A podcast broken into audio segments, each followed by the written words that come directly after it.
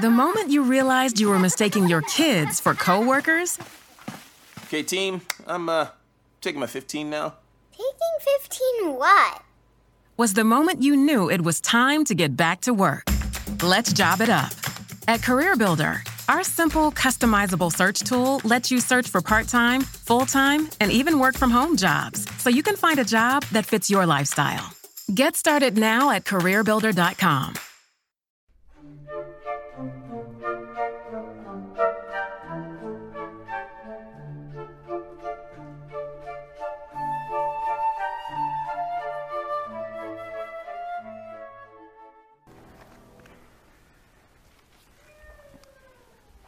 It's Lent, so it's appropriate for us to go inward and make this internal journey that we as a church make throughout the world during these 40 days. And two facets of that journey stick out today in the gospel and the other readings as well. And the two facets are life and death. Associated with death is sin, associated with life is Jesus Christ. And at times, it's, it's important for us to remember this moment in the Gospels, the Transfiguration moment. It's important for us to remember this mountaintop experience of Jesus and his disciples, but also the mountaintop experience in Moriah with Abraham and Isaac death, resurrection.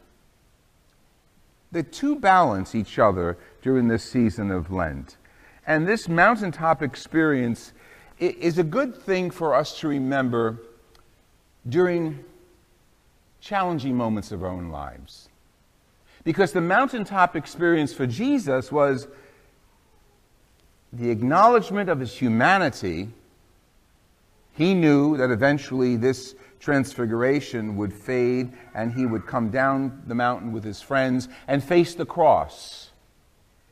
But the transfiguration experience is a reminder to all of us, as well as Jesus, that his experience on the cross would not end his life and would not end our lives with death. So, this transfiguration is, is a very important, significant moment for us, like a mountaintop experience that we need to bring in our lives all the time. We need to see the experience of hope and life eternal and promise that comes with Jesus. And we're told by the Father, This is my beloved Son. This is the one you have to listen to. And while they're having that experience, Moses and Elijah, Elijah representing the second coming, and Moses representing the law, are summarized in speaking to the Word, the new law, Jesus Christ. And he's arrived. He's here. Now, we all have those experiences in our lives that are horrible, that are depressing, that are filled with illness, sometimes death. But the Christian needs to remember the resurrection experience that Jesus gave us a glimpse of in this transfiguration, this mountain experience, this mountaintop promise. When we're down, we don't think of those things. When we're down, we think of only what's, what's before us and the horrors and the challenges and the negativity. But that's why Lent is important for us as people people who know what sin is, who know what death is, who know what weakness is, but people who are faithful to Christ, who know what life is, life eternal, and hope and resurrection is. It's good that they come together for us in the scriptures today. And of course, it's almost like an epitome of what, what the whole Lenten journey is all about. The reality of our humanity that often challenges us and takes us down, and the promise of Christ, who in his humanity was glorified, so that his disciples knew what they were hoping in eventually. And they had to go back and look at this mountaintop experience when he was on the cross, when he was not with them, when he was being tortured.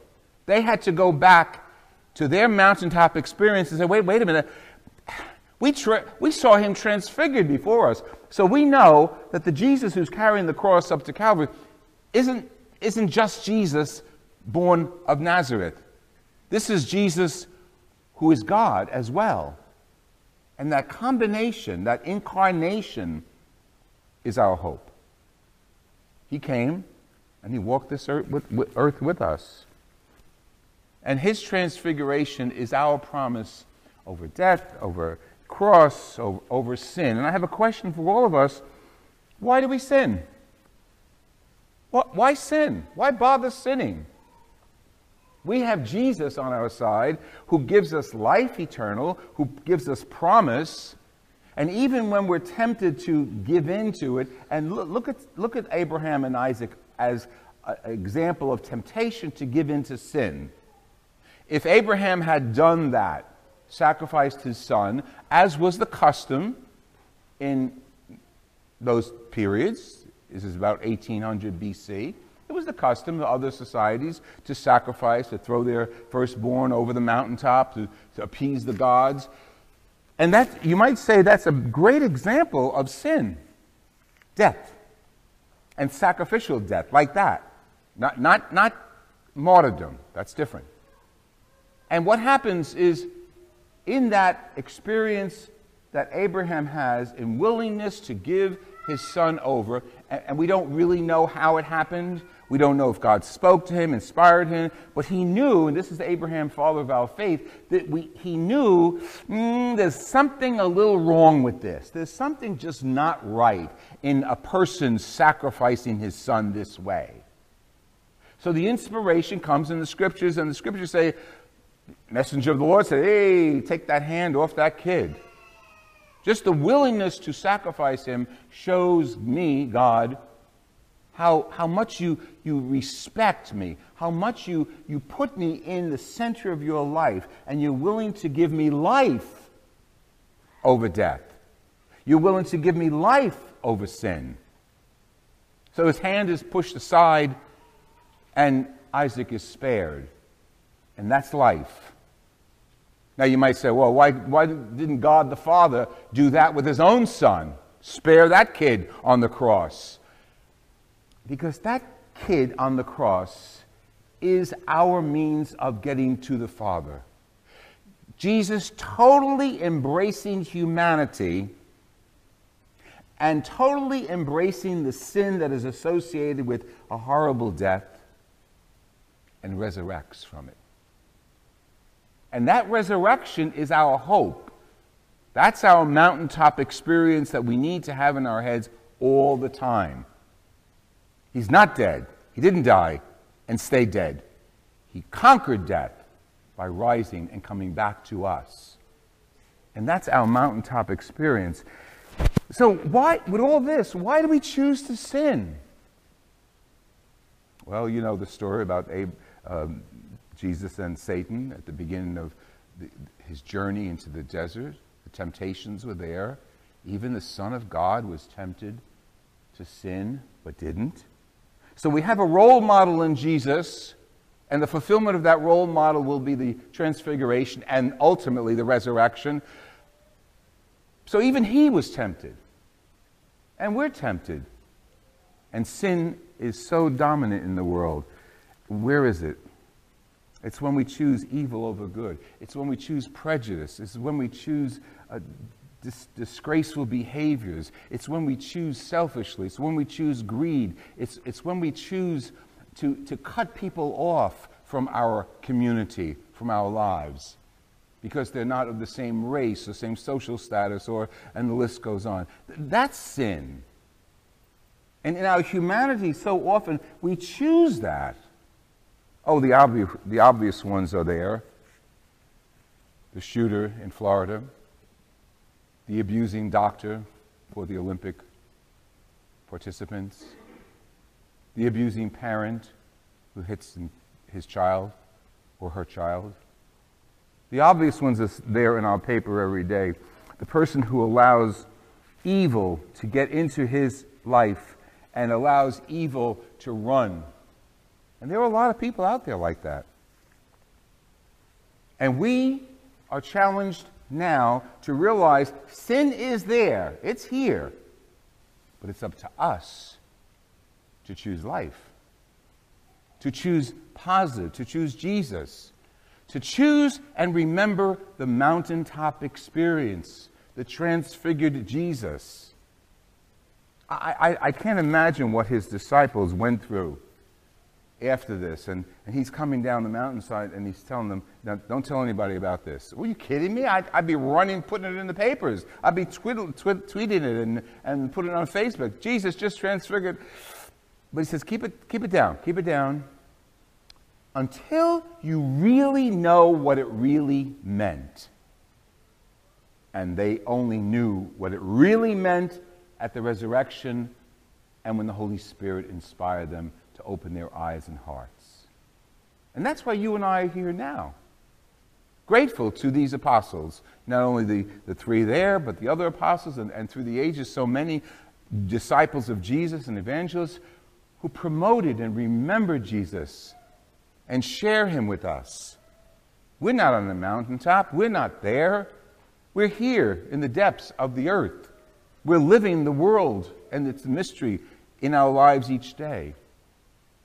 But the heart of Jesus is with us. The promise of Jesus is with us. Our transformed Jesus is with us. Focus us focusing us on life over death, on sharing and, and compassion and telling us to get out of ourselves. Sometimes you hear people say, oh, get over yourself. Well, I'm, I'm asking God to remind us to get out of ourselves. Because everything is me, me, me, me. How I feel. I can treat you nasty because I feel nasty. I can treat you nasty because I'm, uh, I'm upset with work and how my boss treated me. I can treat you nasty because someone just, just bullied me. So I can. You see what happens? We need to get out of ourselves and get over ourselves and put Jesus in there. And remember, he was bullied, he was spit on. They didn't like him from his from the time he was born. He had a contract on his life. He knew that. And yet he continued to follow the will of the Father and he continued to let the will of the Father go into his life. You know, I'm talking about Jesus, but you know, you, you, you, we realize I'm talking about us. That if we let the will of God the Father into our lives more and more, we will experience transfiguration. If we let the will of God the Father into our lives, we'll push death aside and sin aside and focus on life eternal, even in the light of physical death Because we as Christians believe we can pray for the dead and those who are ill. But we pray that they are united eventually with God in the resurrection, eternal life. Transfiguration is a challenge for us to have that mountaintop experience right here, right in front of us every day. Think of how many times we've wanted to curse this one out or cut this one off or get even with this one or do this to that one because he did it to me. Oh, wait a minute. That's sin. That's death. That's Satan. We have Jesus on our side. And Jesus is, is right in the center of our hearts, offering us this mountaintop experience of hope and positive optimism. And that's the reason we feed the hungry and give drink to the thirsty. It's only minimum. But we do it because we are living in Jesus' transfiguration. We're, we're doing it because we believe in Jesus alive with us. And as we give to the poor and forgive and understand one another, we're imitating the Lord. And we're entering into our own mountaintop experiences.